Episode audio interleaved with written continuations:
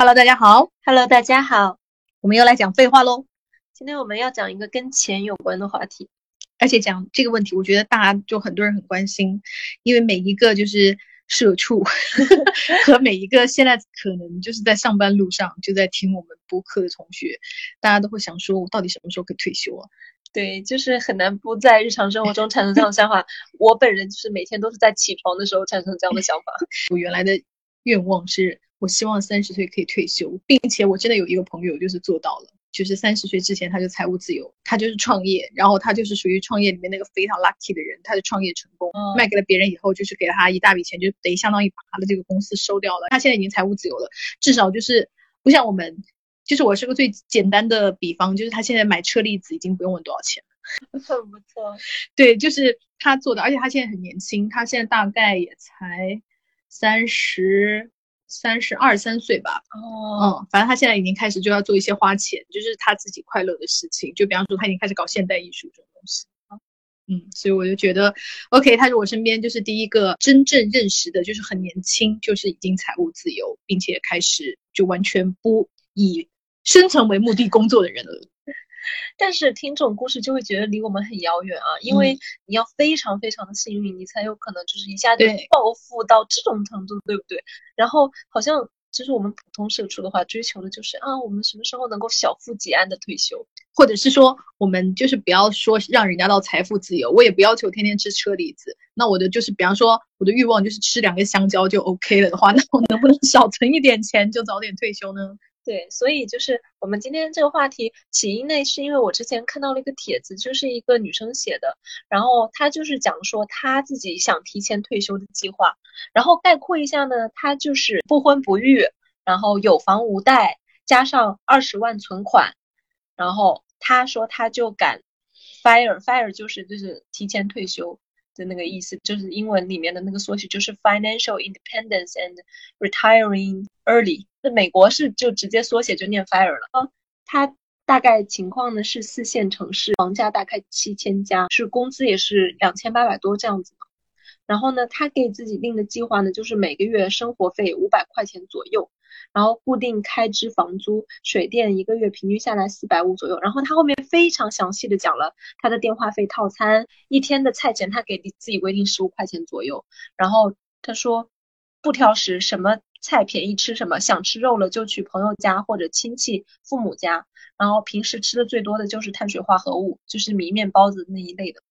然后他说，就是买苹果也是，就是买水果也是买那种便宜的水果，嗯、就是不或者是说那种水果店快关门了那种，就是不是特别好的新鲜的那种。反正他就意思就是不买精品，不买奢侈型的那种东西。就是这样算下来，大概到了二零三零年，他就会有二十万存款，然后也不会有贷款，就有又有自己的小房子，然后。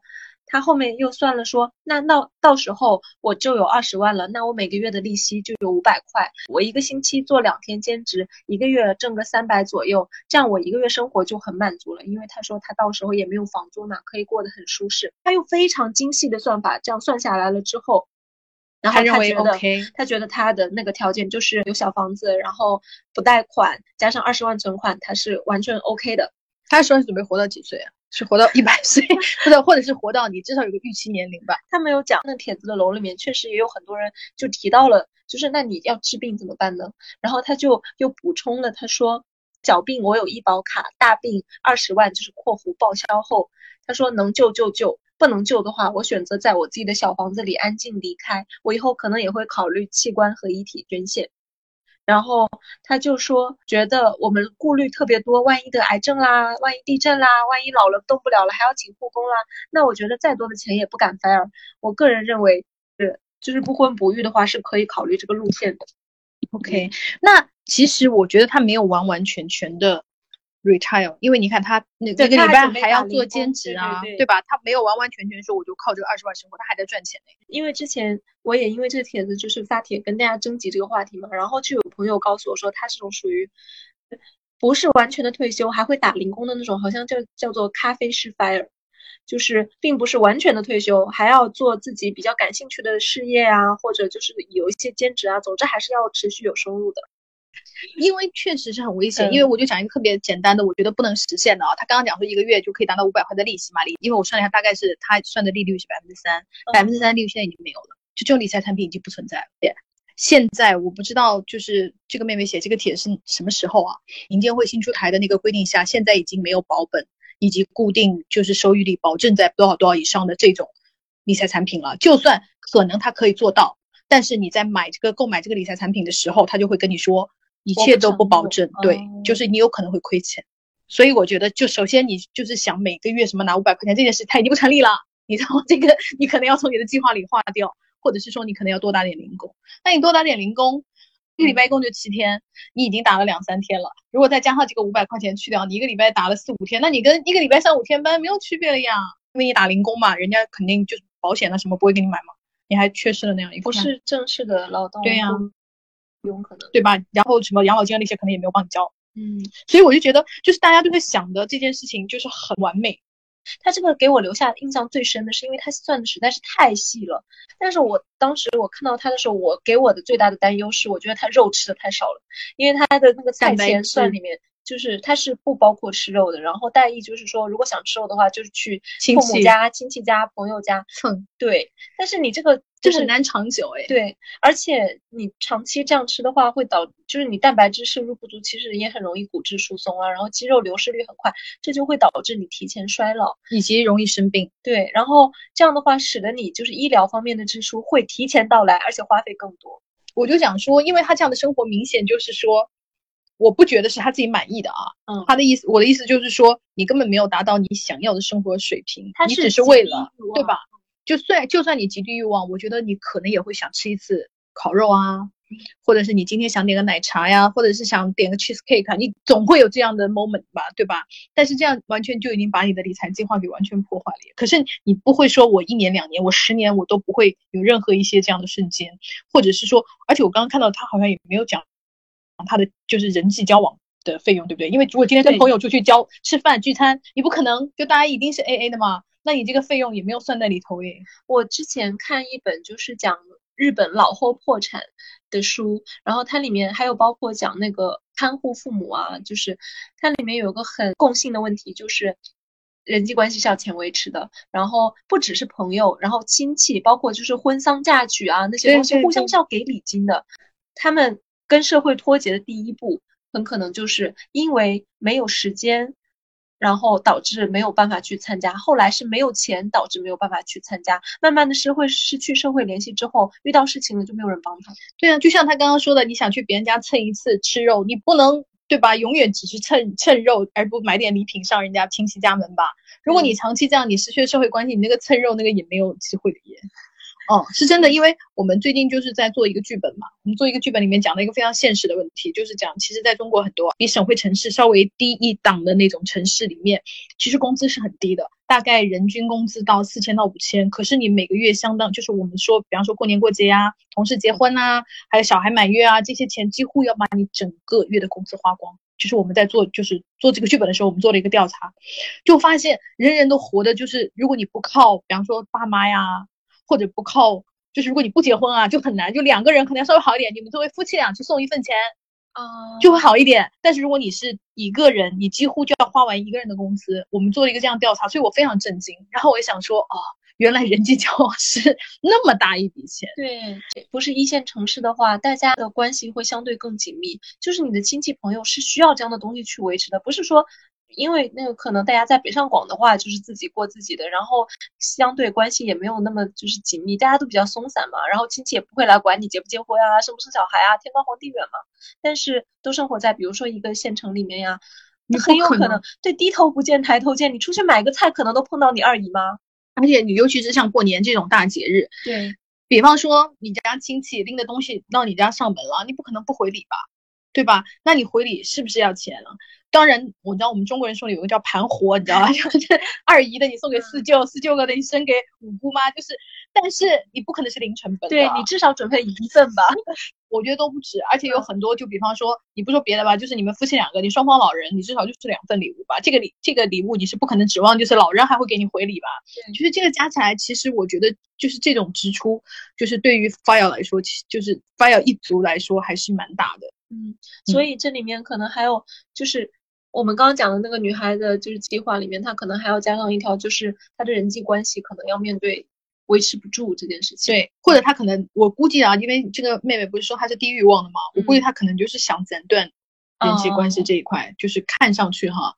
对对，而且我其实是很好奇的，就是他其实没有想说他他他就是退休的原因是什么耶？就是比方说他要干自己喜欢做的事啊，还是想躺平啊，还是干嘛？因为我有一个前男友，他他其实不算严格的 fire，他就是有明确自己的爱好，他就是要自驾游，自驾游，自驾游，就是去所有的地方，什么去川藏啊，去什么新疆啊，他就很想要自驾游。然后呢，他从大学毕业的那一天开始。就开始，就比方说，在你这个公司干三个月，只要赚够了这次自驾游的钱，他就不干，他就是自驾游。又，然后自驾游就是我把钱花光啊，然后他就啊，就没有钱了。然后呢，他又会，比方说回到上海，然后再找一份，因为他是个程序员，所以他就是找这种临时工，他很容易，你知道吗？他不像是说。是没有这种专业技能的，就会很难嘛。他就是找一份这种工作打零工，然后又赚够了，比方他又干个一个月到半年或者是一年这样，他又赚够了下一次自驾游的钱，他就又去把这些钱就花掉，因为他有很明确的我要花钱的地方，以及我就是要把钱花在这里，就是这种我会有很明确的那个概念。但我觉得呢，就是这个妹妹还有一点没有考虑到的，叫做通货膨胀率。对，因为这个东西你无法估计，你知道吗？在零四年，二零零四年的深圳，有一个女孩跟他提出了一模一样的，就是没有这么细哈，一模一样的计划。她当时手手持八十万，零四年的深圳八十万是个非常非常大的。对，你看现在你根本不够。对，大家可以回忆自己小的时候，一百块可以买多少东西。对，然后现在呢？对你现在不要说别的了，我们就说水果好了。我们刚刚就是我同学的那个。车厘子自由嘛？你不要说车厘子啊，你想想看，现在你知道你小时候番茄多少钱一斤吗？五毛。我告诉你，现在番茄要到七块到九块了。嗯，我们小的时候听到说什么万元户，就对吧？就是大款。对。那现在嘞，你可能说你存款百万，人家也不会觉得你是个就是大款吧？嗯，因为现在有一个人是我在上海有房，你不要忘了，上海现在就是稍微像样的两室一厅或三室一厅都要千万，就是说你现在随随便便身边一个上海有房的人，他就已经是千万富翁了耶。而且上海有房的人应该很多吧，就是千万富翁也不是什么了不得的事了，所以就很可怕。这样想起来，你二十万的话，当然我看妹妹的那个消费水平，我觉得她可能就是不是在北上广深这种消费水平特别高的城市，对吧？就可能要好一点，可是。通货膨胀是一样的，我跟你说，北京的菠菜卖了十块钱一斤，难道你觉得四川绵阳就会卖五毛吗？不可能吧！所以就是，就算是没有北京这么贵，可是物价还是在这样上涨，你到最后不可能连蔬菜和那个碳水都不吃吧？我主要还是比较担心健康问题。它中间不是讲说，他有医保卡嘛，然后报销完了二十万还治不了的病就不治了。其实我看到这里的时候。我不知道我这样讲是不是有点傲慢哈，但是我总有一种，可能活到那个岁数，你未必有这么洒脱。因为我们小的时候，比如说我们十五六岁的时候，看三十五六岁，是不是觉得那个人很老了？但是你活到三十五六岁，你也觉得就是我，我还在我人生的就是壮年耶，就是我并没有现在就要去死吧。我们之前做那个死亡的话题的时候，就有呃康复医院的护士跟我们留言说，他。经手过、照顾过的老年的病患，他们很多都是那种绝症啊，或者大手术啊。你看起来他可能就是他可能自己就是要死了，但是所有人没有一个人是就是不想活的，每个人都拼了命的要活下去。他们甚至生存质量都不有很高，肯定没有我们年轻人高。我是觉得不要低估自己到时候的求生意志。对，所以我就觉得，就是大家把这件事想的可能。过于容易了，那是因为你现在还很幸运，还没有遇到就是比较难的事。先不要说你自己生病了，你爸妈一定会比你早生病吧，对吧？或者是说你爸妈真的都非常的 lucky，那你爸妈一定会也会遇到一些需要用钱的地方。所以我就觉得，就是你计划的很好，但是计划里面很难说会不会出意外。嗯，还有说到意外的话，其实这里面就缺了一些保险。嗯，当然，医保也是一种公共的保险啊。但是，就是举个极端一点的例子，比如说你们家遭到火灾了，你住的地方可能就没有掉。就是我们人生就是很难抵御一些意外。还有就是，就算我们加上了通货膨胀哈，然后理财收益也很好，加上也有平时打工的收益，那一旦因为大家知道，就是人的身体是每时每刻都在衰老的，然后到了五六十岁之后，你的那一些是比较慢性的那些病可能就出来了，常见的什么高血压呀、糖尿病啊，然后心脏的那些东西啊，就慢慢出来。这样说好像在恐吓大家一样，但是也是因为我最近看那些就是关于衰老的书哈，它非常明确的讲了我们人的身体就是这个样子的。对，然后那。就是有种情况就叫做失能，它并不是一个你有一天一睁眼你就突然就动不了了，它是一个非常就是缓慢推进的过程。你可能今天就是感觉手指没有以前灵敏，触觉没有以前灵敏，然后明天呢，你感觉你关节肿了一点，然后你要站起来。在就是走到厕所里面去的时候，可能就要扶，然后平时呢一分钟走到的，今天可能就要五分钟起来，就它就是这样的一个过程。然后你在失能的过程中，其实是需要人家来照护，来比如说要有护工啊什么的。那这个东西它其实是一笔逃不掉的开支。对，那你要生活的呀。对，如果你把，因为很多人都是自己去打工，然后把这个钱支付给护工嘛，对吧？那如果你说好，那我我来照顾我的爸妈，我不需要就是护工交这笔钱的话，那你就存款就会很快用掉。对，因为这样的话你就不能去上班了。就是我个人来说，我没有办法想象 fire 这件事。我跟大家说一个，我有个特别好的朋友是个明星，那不是中国明星哈，是华人明星，就是大家知道东南亚的。他曾经就跟我说过，他的人生目标就是他退休，他的人生目标是赚满一百万美金。他觉得他赚满了一百万美金，他就不要赚钱了，他就开始吃喝玩乐。这个是他二十年前跟我讲的。各位观众，他现在还在赚钱，他根本不可能停下来。我跟你讲，所以他到现在还在赚钱这件事，每次每每就被我拿出来取笑。我说你不是赚满一百万美金就不干了吗？然后他就说不行，我现在就觉得随时可能就是会破产啊，这样子啊，那他家就是遭遇过房子被烧。真的，嗯，但是没有，他没有损失很大，嗯，而且他是好像是被人纵火的那种，是偷了他，就偷了他一块表，然后把他房子烧。我不知道大家搜这种新闻会不会搜到他是谁，应该搜不到，因为他不在国内。好惨哦，嗯，所以他当时就这件事给他的那个惊吓很大，但还好那个，呃，他偷的他那块表不是很贵的表，就几万块的那种表，但他就觉得自己还是 lucky 的，但这件事对他的那个伤害很大，他就会突然意识到，哦，有一天我突然会一无所有。因为他说，如果整个他的那个、那个、那个别墅被烧掉，以及如果他那些几百万的表被全部偷光，他就相当于一夜之间破产。所以就是他到现在还在努力赚钱。哎，其实那个也不是只有这样子计划的例子哈，我还看到另外一个例子是，他说他其实已经实现了穷 fire，他自己说是穷 fire。然后呢，他是怎么讲的呢？他说他是呃九一年有房无贷。每个月被动收入五千块，然后不婚不育，然后他是就是他说自己快三年没有工作了，一直是旅居，就是在大理呢待了快两年。他有一个很大的感受是什么呢？就是觉得生活很虚无，哦，没有生活的目的。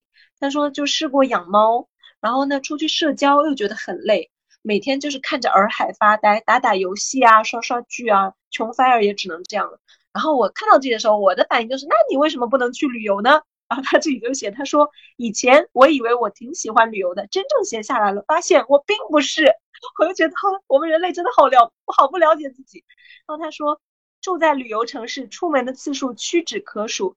然后他就想说，平均寿命八十岁，我现在三十多，他说以后五十年我都要这样过吗？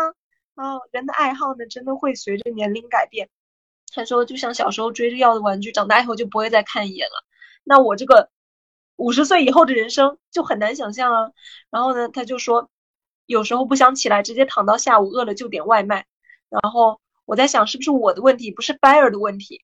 然后他说，甚至对不婚不育也开始动摇了，明显开始害怕失去自己的朋友，因为有时候会觉得孤单，但是呢，又害又害怕婚姻，更恐惧生育。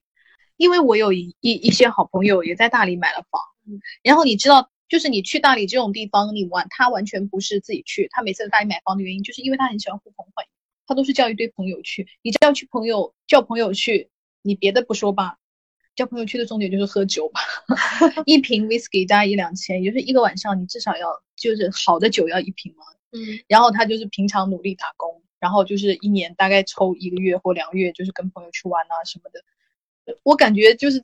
在大理生活，就是你要生活的比较快乐呀，或者是比较 casual 啊，消费很高哎，因为大理就不是你生活的城市嘛，其实是相当于就是你知道，就像那个美国，我们看美剧里面的什么，在哪里买了一个小屋啊？你去那小屋干嘛呢？度假，度假干嘛呢？就是吃喝玩乐呀，吃喝玩乐就是在花钱呢，而且花的不是钱，大家都误会了，你以为就是住在大理就不再花钱了吗？真是怎么讲？就是我觉得就是年轻的想法。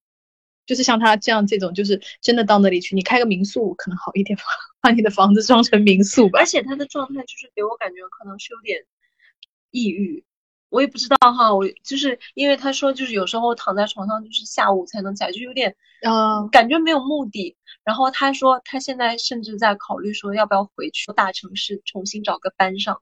我觉得可以啊，试试看嘛，对就是万一不行也还可以有退路了。说职场对于三十五岁之后都是自动优化，我要是现在不去干的话，以后更加干不了。因为而且不要说自动优化这件事，你脱离职场久了，啊，对对，对你就已经就是比方说你对于你行业内的最新的资讯你就跟不上了，你要重新进来，其实就是有有一个要做实习生的过程，没有办法，你任何行业都是这样啊。所以我就觉得大家没有百分之百，就是你没有一个好的爸爸和妈妈的话，就是还是不要轻易做出就是辞职或退休这个决定，因为你要重新回来的成本就会很高。而且再加上就是我们刚刚反复讲的，就是第一个是通货膨胀，第二个是生病，就是各种养老保险，就是等等，就是这些保险，就是因为我们这不是卖保险的广告，但是我是希望大家好好考虑一下商业保险这件事，因为它很可能就是会在你危急关头，就是可能有帮到你。因为本人最近还给我的宠物都买了这个 医疗保险。险，因为嗯就是我有一个微博互关的网友，我最近看他在给他的那个小猫就是治病啊这件事，然后我立刻就给我的那个猫猫买上了那个保险。保险是什么东西？我觉得它就是个兜底的东西，对，就是万一你真的就是出现了一些什么付不出钱来的时候，你可能还有机会就是救一下自己。嗯以及就是甚至是救一下家人吧。对对对对对，嗯因为你不可能真的做到就是说完全斩断你的社会关系、啊。对，因为有一些，比如说，特别是可能家里有贷款的呀什么的，然后尤其是又有贷款，然后自己又是家里的主要的经济或者是重要的经济收入来源的时候，那啊这么讲是不是有点不吉利？但是我们社畜是很容易猝死的。是，然后你这时候，因为我们之前就看到就有类似的嘛，对嗯然后就是猝死，然后家里可能小的老老婆才怀着孩对对对子对，那真的就很可怕。就是，然后房贷马上就断供了。嗯我就觉得这样代价真是抗风险能力就太差了，嗯。而且你不要说是猝死，就是像呃前几年疫情刚刚开始的时候，就会突然对对对失业。如果你比方说今天他那个那个人不是猝死，是突然失业，你房贷也是断供的呀。对啊，就是甚至比如说你碰到你的行业有一个怎么样的一个变化，一个拦腰斩断，对对对，然后搞得不是针对你一个人，大家全都这样，然后所有你这个行业出来的人都很不好找工作，这时候也很麻烦，因为我们甚至比如说你在贷款啊、房贷啊、车贷的时候，你收入稳定的时候，你是觉得都 OK 的，对但是突然一下子断掉的时候，那你能撑多久就很难讲。对，因为我真的觉得人生很难讲，尤其是就是疫情来袭的时候，当时没有想到疫情会持续这么久嘛。对对吧？像旅游业呀、还有一些航空啊、交通运输业呀、到立刻恢复到疫情前水平。那整个就是裁员呐、减薪啊，包括你知道我们影视圈呐、资金也就是进不来，所有的项目很多都黄了什么什么的，就是我们很多就是同行都改行了。真的，我有一个认识的编剧朋友，现在在朋友圈里面卖枣子。就是大家没有活干都要活下去吧。还有我有一个朋友，就是原来是做演员，然后他不是很红，就是那种十八线演员。他原来就是因为戏多的时候，他就可以就是在各个戏里面，而且他是属于特邀，特邀和那个群众演员还不一样。特邀演员就是指他一般就有一个角色，就是那个角色是有名字的。群众演员可能就是在主角谈恋爱，在主角后面走来走去，他可能就是说还会走过来说“小姐买花吗”，就是有词儿、有身份、有人物的那种角色。然后现在因为项目越开越少了，然后他就去怎么办呢？他就在横店那边已经活不下去了，他开始做什么特邀，你知道吗？叫做非常特殊的特邀，也就是说，比方说我们今天需要一个剃光头的，那你知道很多人不愿意剃光头啊，因为我剃了光头，我就可能很多戏就接不了了嘛，他就专门借这种。这种呢，就是会给钱给到多一点，一天可能会给个一两千啊，什么什么的。他就是做这种活。他原来理想就是做一个像刘奕君老师那样的演员，他现在的理想是先把这个下个月房租交了。其实没有办法呀，就像刚刚那个妹妹，你算的很精细的，你只能控制自己的生活，你不能控制世界，你不能控制经济形势，你不能控制天灾人祸。哎，那这么讲起来的话，难道这件事情就是真的完全的不可行吗？所以就是风险重视，我就觉得本人就觉得就是还是大家就是勤勤恳恳上班。我觉得好像一个资本家在挣大家那个，但是真的没有办法，因为我自己就是一个非常焦虑，嗯，我们的风险偏好是偏就是比较保守，希望就是低风险，控制能控制生活的那一种。嗯嗯，因为也不想要说什么大富大贵，就是希望不要出现那种举走投无路的那种情况吧。嗯，而且就是。就是因为我爸生过病嘛，所以我就很知道有很多你要给他用的药什么的是用不了医保的，你必须要自己付钱。那你可能不给家人用吗？不可能吧？那以前就是硬生生的往里丢啊！你到时候不会想说哦治不了就就死了吧？不可能啊！你的亲生父母诶，反正当时就是医生说什么什么什么这这个药要不要用，你根本就不会犹豫啊，你就会说给他用。然后上就是能不能医保报，我都不会问这个事情，因为报不报你都得花。对啊。如果你遇到这种情况怎么办？你的至亲哎，你可能说哦，这个医药医保不不报话，我们就不要给他用了，不可能啊。对，而且就算可以报，那也要求你有那么多的流动性吧？对，你的钱要立刻能拿出来。对啊，所以而且你知道每每住一天医院，每打一个那个什么，你知道我爸那时候打那个那个什么血红蛋白啊，那个什么针，一针就三千多耶。嗯，你那你怎么你不可能不给他打呀？所以我就说，真正的疾病来的时候，大家觉得好像什么二十万就不治了，你真的我觉得是因为你没有碰到。你自己不治，你爸妈你治不治？而且，比如说你生病了，你爸爸妈妈会不会给你治？对呀，这不可能不治的吗？所以我就觉得很多这种事情是因为你没有站到那一刻。我评论里面就有人讲说，唉，二十万你怎么能这么算呢？然后说 ICU 住一天都一万多，我就觉得这个真的很实际。那那你照这个算的话，那就只够住二十天。嗯，人都不一定还脱离脱离危险期。嗯。我觉得就是你真的就是，而且你知道吗？你这个钱医保是后面的耶，你要先结了账，最后才给你报，你要先拿出这么多钱的，你不能说到了二十万我就可以就拔管了。他不是医保说不是立刻打给你，所以我就觉得妹妹还是年纪太小了吧，就是还没有碰到人生中这么多的坎。然后因为这个话题，我也就是在微博上跟大家争。就是跟大家征集哈，我发现基本上大家所有人的思路都是差不多的。一个是呢，要考虑就是被动收入，然后首先你肯定要搞定自己要住的这套房子，以及什么叫被动收入，就是你不上班，你躺着什么都不做，这个钱就会到你口袋里来。有些人呢是理财收入，有些人呢是他有第二套房子是租，就是出租，他是收租的。总之就是要有这样的钱，嗯。然后呢，还有呢，还有一些朋友他思考的方式呢是。我要考虑我老的时候，我的那个呃养老院就是护工的费用怎么算？然后有一些朋友呢，他是考虑说，我按照我现在每一年我我的家庭他们是记账的，然后我每一年花出去多少钱，年利年利率他按照百分之四推算，然后通过那个我每年要花出去多少钱倒推，我手里要稳定有多少钱，然后以及我要有房子怎么怎么样，然后这样算。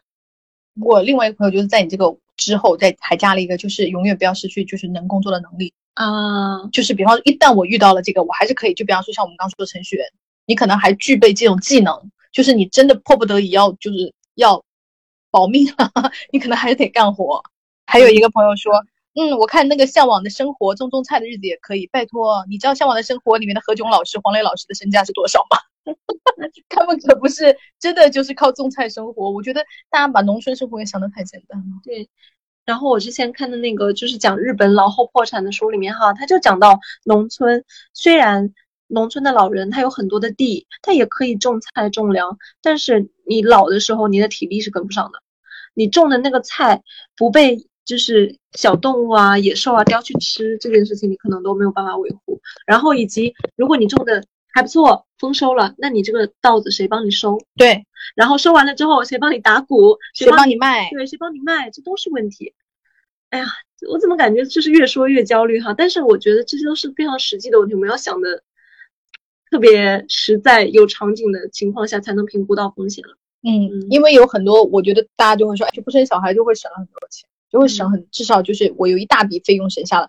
但是不生小孩，你就会面临着你的养老的那个更大的问题。养老就是护工啊，因为如果你不生小孩，到了你需要找护工的时候，你会存在一个问题：谁来帮你监督护工？对，因为你已经没有办法，就是殴打护工，就是或或者是说反抗。如果他虐待你的话，如果你自己比方说已经是个坐轮椅的人了，你就很难在体力和精力上面能够制衡这个护工。那谁来帮你做监督这件事呢？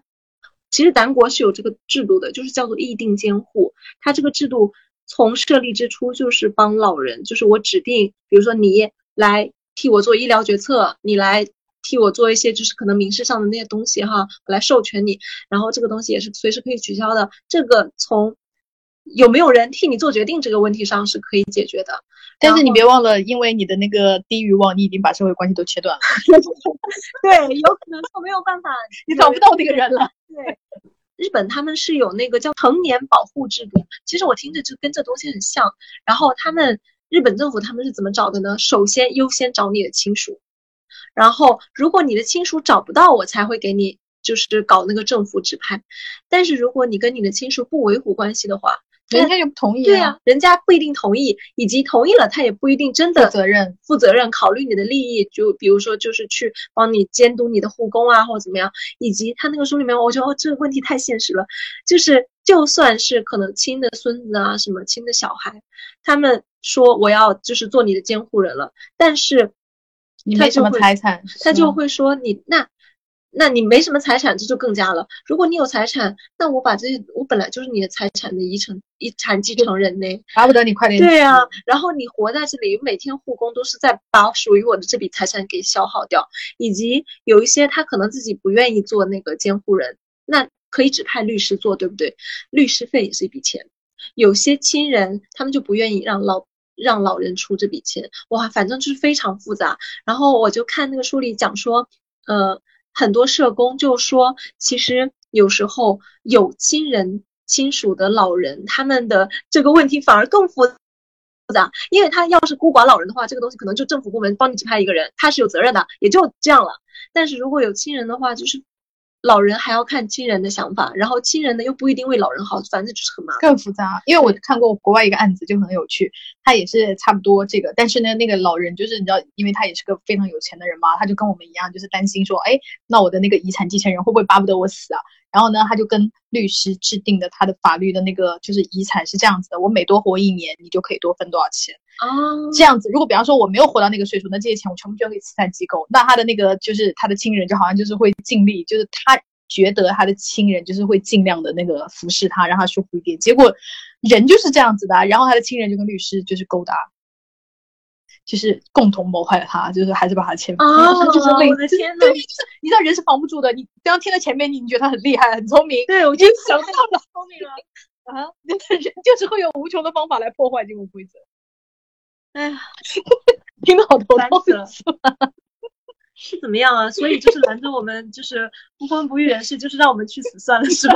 就好好工作，活到老干到老。以及就是大家尽量呃保持健康，加强锻炼，延迟你失能的时间。因为你一旦身体失能，或者你头脑不清醒了，就很麻烦。很难哎，因为我就是说意外你没有办法避免。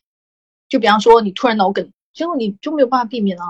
就是我觉得就是这些事，你只能说我一定要想好。怎么办它，而不是说我不要让它发生，因为你没有办法控制。OK，我念一下我就是评论里面我比较深印象深刻的朋友的留言哈。好，然后就是这个朋友他说，嗯，他以前前些年攒到二十万的时候，真的想过 gap 一下，当时的工作太累了，急迫想停下来。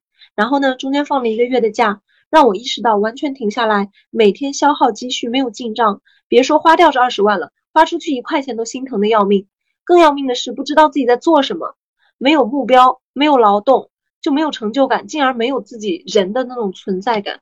然后他说，现在过了五六年，回头看，二十万在通胀的大背景下太少了，不降低生活质量的话，维持不了多久。另外，后续几次工作波动还是证明存在比活着更重要。工作和参与社会是让自己有活下去的动力，不至于每天自问人生意义是啥。心理健康还是更重要。我我说下这个朋友的评论啊，他说我们家那片有个很有名的人，大概在九零年左右做生意发了九零年哦，拿回来三十万。九零年的三十万是什么概念呢？就是已经是就是在你我们眼里是不可想象的那种了，对不对？拿回来拿回来三十万，开始吃喝玩乐的生活，现在晚景凄凉。当时我爸的工资每月不到一百块，三十万相当于不吃不喝赚三百年。所以呢，大家不要太相信天价的数字，就是通货膨胀是讲不定的。对，所以就是就是人家是活生生的例子给你看啊，真的。而且现在还是和平时期的通货膨胀，你真的碰到那种时代动荡，大家就是有没有记得以前历史上教说什么银元券啊什么的，就是什么钱还没有纸贵啊那种，是因为你就不说别的了，就是真的如果遇不幸遇到了那个就是你不想大灾难吧，对，然后你的房子就没有用。对，谁会到时候会说我在花钱把你的房子买下来？你的房子现在就是就是 那种烂在手上的资产呢？你现在觉得租房好像是个很稳定的理财，可是你就不知道会发生什么。就像我就说了，几年前我们会相信有疫情吗？就是你不知道。然后有个朋友呢就说，我感觉我得医疗自由了才能退休。然后我就想，哇，医疗自由这个太难了。医疗自由包括。不打干细胞吗？就是那套 返老还童针那个，我感觉这个真的是有点无底洞的。这个真的是无底洞。嗯，哇，我这这个朋友好有钱哦。他说我和我老公北京两套房，洛杉矶一套房，存款三百万加，我还不能退休，因为我还想买个岛，买架私人飞机，买个酒庄。这位姐妹不要出来气人了好不好？真的也好富。然后，嗯，这个朋友他说他妈妈就是。从我小学的时候，妈妈开始做生意。现在我已经工作五年，收入稳定。妈妈就算什么都不做，每年也能收十万的房租，每个月有三千块钱的退休工资。同时，妈妈的物欲是低到不能再低的，她是开水泡饭都能吃，一年也不买一次衣服，也不喜欢出去旅游，这样的一个女的。但是，妈妈依然在做她的生意，早六点干到晚十二点。我和对象下班回家还要帮忙。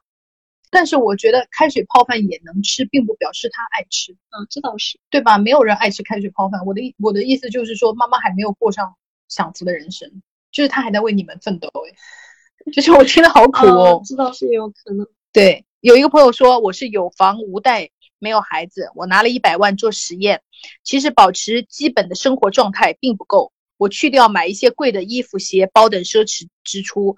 就算维持日常生活的支出，去年还是花了近二十万，而投资收益率长期保持百分之二十，所以非常非常难。也就是说，你花的钱跟你那个理财的钱是根本没有办法比，你就是不停的花本金，然后不停的花本金，本金就会越花越少啊，越花越少，你就拿这个钱再去投，就就是利息也越来越低啊，就是根本是维持不了的。就是你想把放一个本金放在那里，光靠它的利息生活，所以就是不行，所以。他还是如果一定要 fire 的话，就是可能比较现实，就是要咖啡师 fire，你是必然还是要打工的，你要一直保持一个工作的状态。这样，比如说你突然要回去工作啊，那也比较能接得上。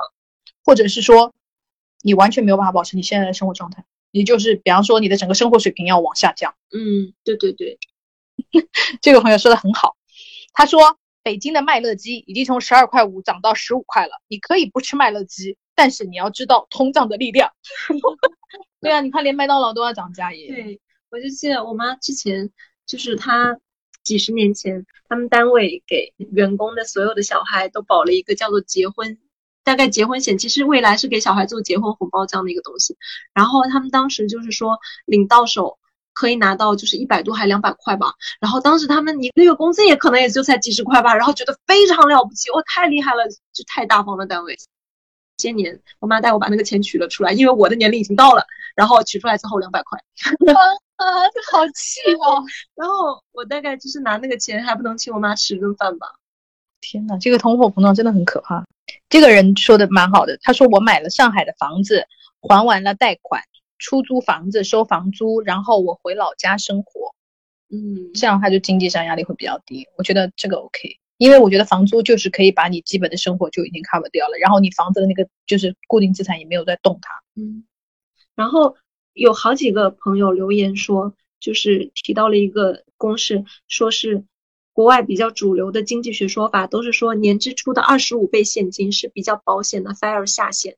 如果有房贷，需要把房贷还款算在内；如果没有房子，需要把房租算在内。就大家可以用这个去算一算，你年消费多少钱乘以二十五倍，是你手中需要掌握的现金流，也不是现金流吧，反正就是得有这个钱，然后加上没有贷款。这朋友他说不行，低欲望这个状态很难保持，人生稍一波动就会有不得已的欲望，是这样的。你像刚刚那个 fire 了一段时间的，就会突然有产生了要结婚呐、生孩子的欲望，受不了。就是孤独啊。对他可能自己也知道他自己的这个欲望是不理性的，但是人在那种状态里面，就是想法就可能会变。嗯，因为人你只要在极端环境里，就比方说你有好几个月没有跟人讲话了，对，你可能就会突然产生我特别需要找一个伴的那种，就是没有办法，而且这种欲望是你没有办法控制。我是存不下钱的人，存款不多。去年八月双减离职以后，手头上算上赔偿，差不多就有这么多的钱，应该是二十万。半年多没上班，后来我实在是心慌，就像蓄水池，进的不多没关系，只出不进，心里就没有底，因为大家就是很焦虑。嗯，因为尤其是经过了那种离职啊，因为政策就是双减嘛，离职以后，那你就心里更没底了，就是你已经遭过一次暴风雨，你就很怕房子再 再被 风雨一次。哎，这朋友他可以给有小孩的朋友做一个参考。他说，昨天看到育儿成本报告，在北京、上海，零到十七岁的养育成本一百万左右，大学国内读就算是十五万吧，这样一个孩子一百十五万，两个二百三十万，嗯，是二百三十万，对，没错。然后抛开房贷，生活就算一个月两万，一年二十四万，按照百分之四法则，需要六百万流动现金，总共就加上养孩子八百三十万。但如果每个孩子都要给一套房子，再加上自住的一套，这个就没有办法算了。天呐，千万不要算房，你先是把孩子养养活养大了，你把他们养大吧。对，让他们自己赚房子吧。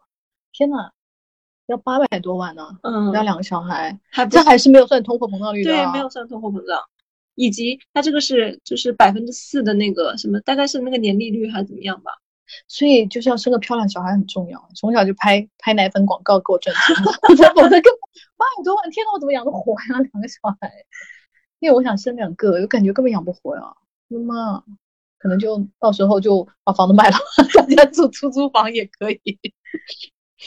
他说：“我爸妈快六十岁了，之前做生意，现在退休状态。小县城有两套房，一个门市。他说（括弧是小县城哈），十八线城市的市区一套房，有存款，现在收入靠收租，上有爷爷照顾。我爸不做生意后，以前爱花钱没节制，现钱只出不入，经常很慌。他们也没啥物欲，我妈很节约，二十万了，我说一辈子，节约点几年都不够花。你小孩是小县城哎，对呀、所以刚刚那个妹妹那个，我真的觉得是过于理想化，我觉得二十万真的太不行。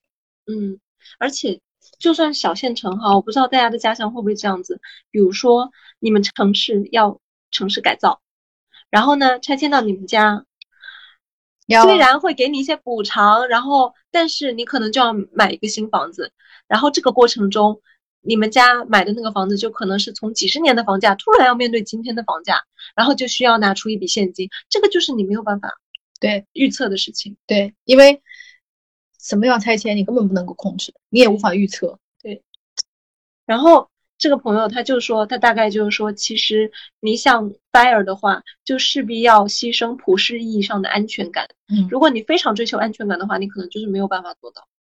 对，有一个朋友是在美国的，我们看人家美国人的情况啊。他说我在美国，大家普遍认为一百万可以退休，美金啊，这都是以美金算，两百万可以退休的过得很好，三百万你就可以随便造。美国人，我看你也不要就是过得太美，我觉得也未必。美国人我觉得是有点比较乐观吧。嗯，因为美国人就是没有什么存款呢、就是而且他们不存在给小孩买房买房这件事，啊，真的啊？对吧？真的吗？对啊，美国爸妈哪会给小孩买房啊？你看有没有看张彩玲啊？哦，就是抖音上那个，对对对，我知道。对啊，她就讲说，她结婚的时候，她她老公不是加拿大的吗？她爸妈就是不给她钱，甚至她开她爸妈的那个车出去，就是她他们到了加拿大，哎，他爸妈住加拿大，哎，他们在加拿大是没有房的嘛，就是回加拿大相当于看爸妈嘛。他们连回去看爸妈，开他爸妈的车，他爸妈还问他收油费。这也有点夸张这吧？这是张彩玲自己在那个抖音讲的，我就觉得哇哦，就是在感觉在加拿大当爸妈还蛮轻松的。所以我们就是今天总结下来，感觉就是很难有一个很量化的标准，说你怎么怎么样了可以 fire 了，嗯，对不对？主要是我们两个都是属于就是风险上比较保守的那个，就是非常需要安全感的那种人类。对，其实人家就是真的这么做了，好像也有人这么做了，也就成了。希望大家就是能够在更加保险、更加有富裕的情况下，再来做退休，就是 fire 这种决定。第一就是做好健康管理，尽量的推迟你失能的时间，以及它缩短你从失能到死亡的这一段，就是让这一段就变得很短，然后这样的话，你的生活质量就会比较高。还有就是不要为了 fire 来降低自己的欲望啊，因为我觉得人活一世就是吃开水泡饭，吃点咸菜，就是不要这样，就是听着很哇很可怜。痛苦，对对，就是我不知道为什么我们就是活一世要过这样的日子呢？就是不要为了这些事来降低自己的欲望啊！我是那么觉得，就是先活在当下吧，就是先快乐起来，先有吃吃有喝喝吧。好了啦，不要再宣扬我们这种这么保守的，就是我希望大家还是希望大家 fire 成功了。对，希望大家就是谨慎考虑这件事啦。就是当然能够呃逃脱九九六，逃脱就是是社畜的生活，嗯就是非常好。但是大家就是也是像你刚刚说的，还是可以保留自己的爱好啊，打一点零工啊。面对紧急情况的时候，还是可以有自救嘛。嗯，好，那我们今天就聊到这里喽，拜拜。拜拜。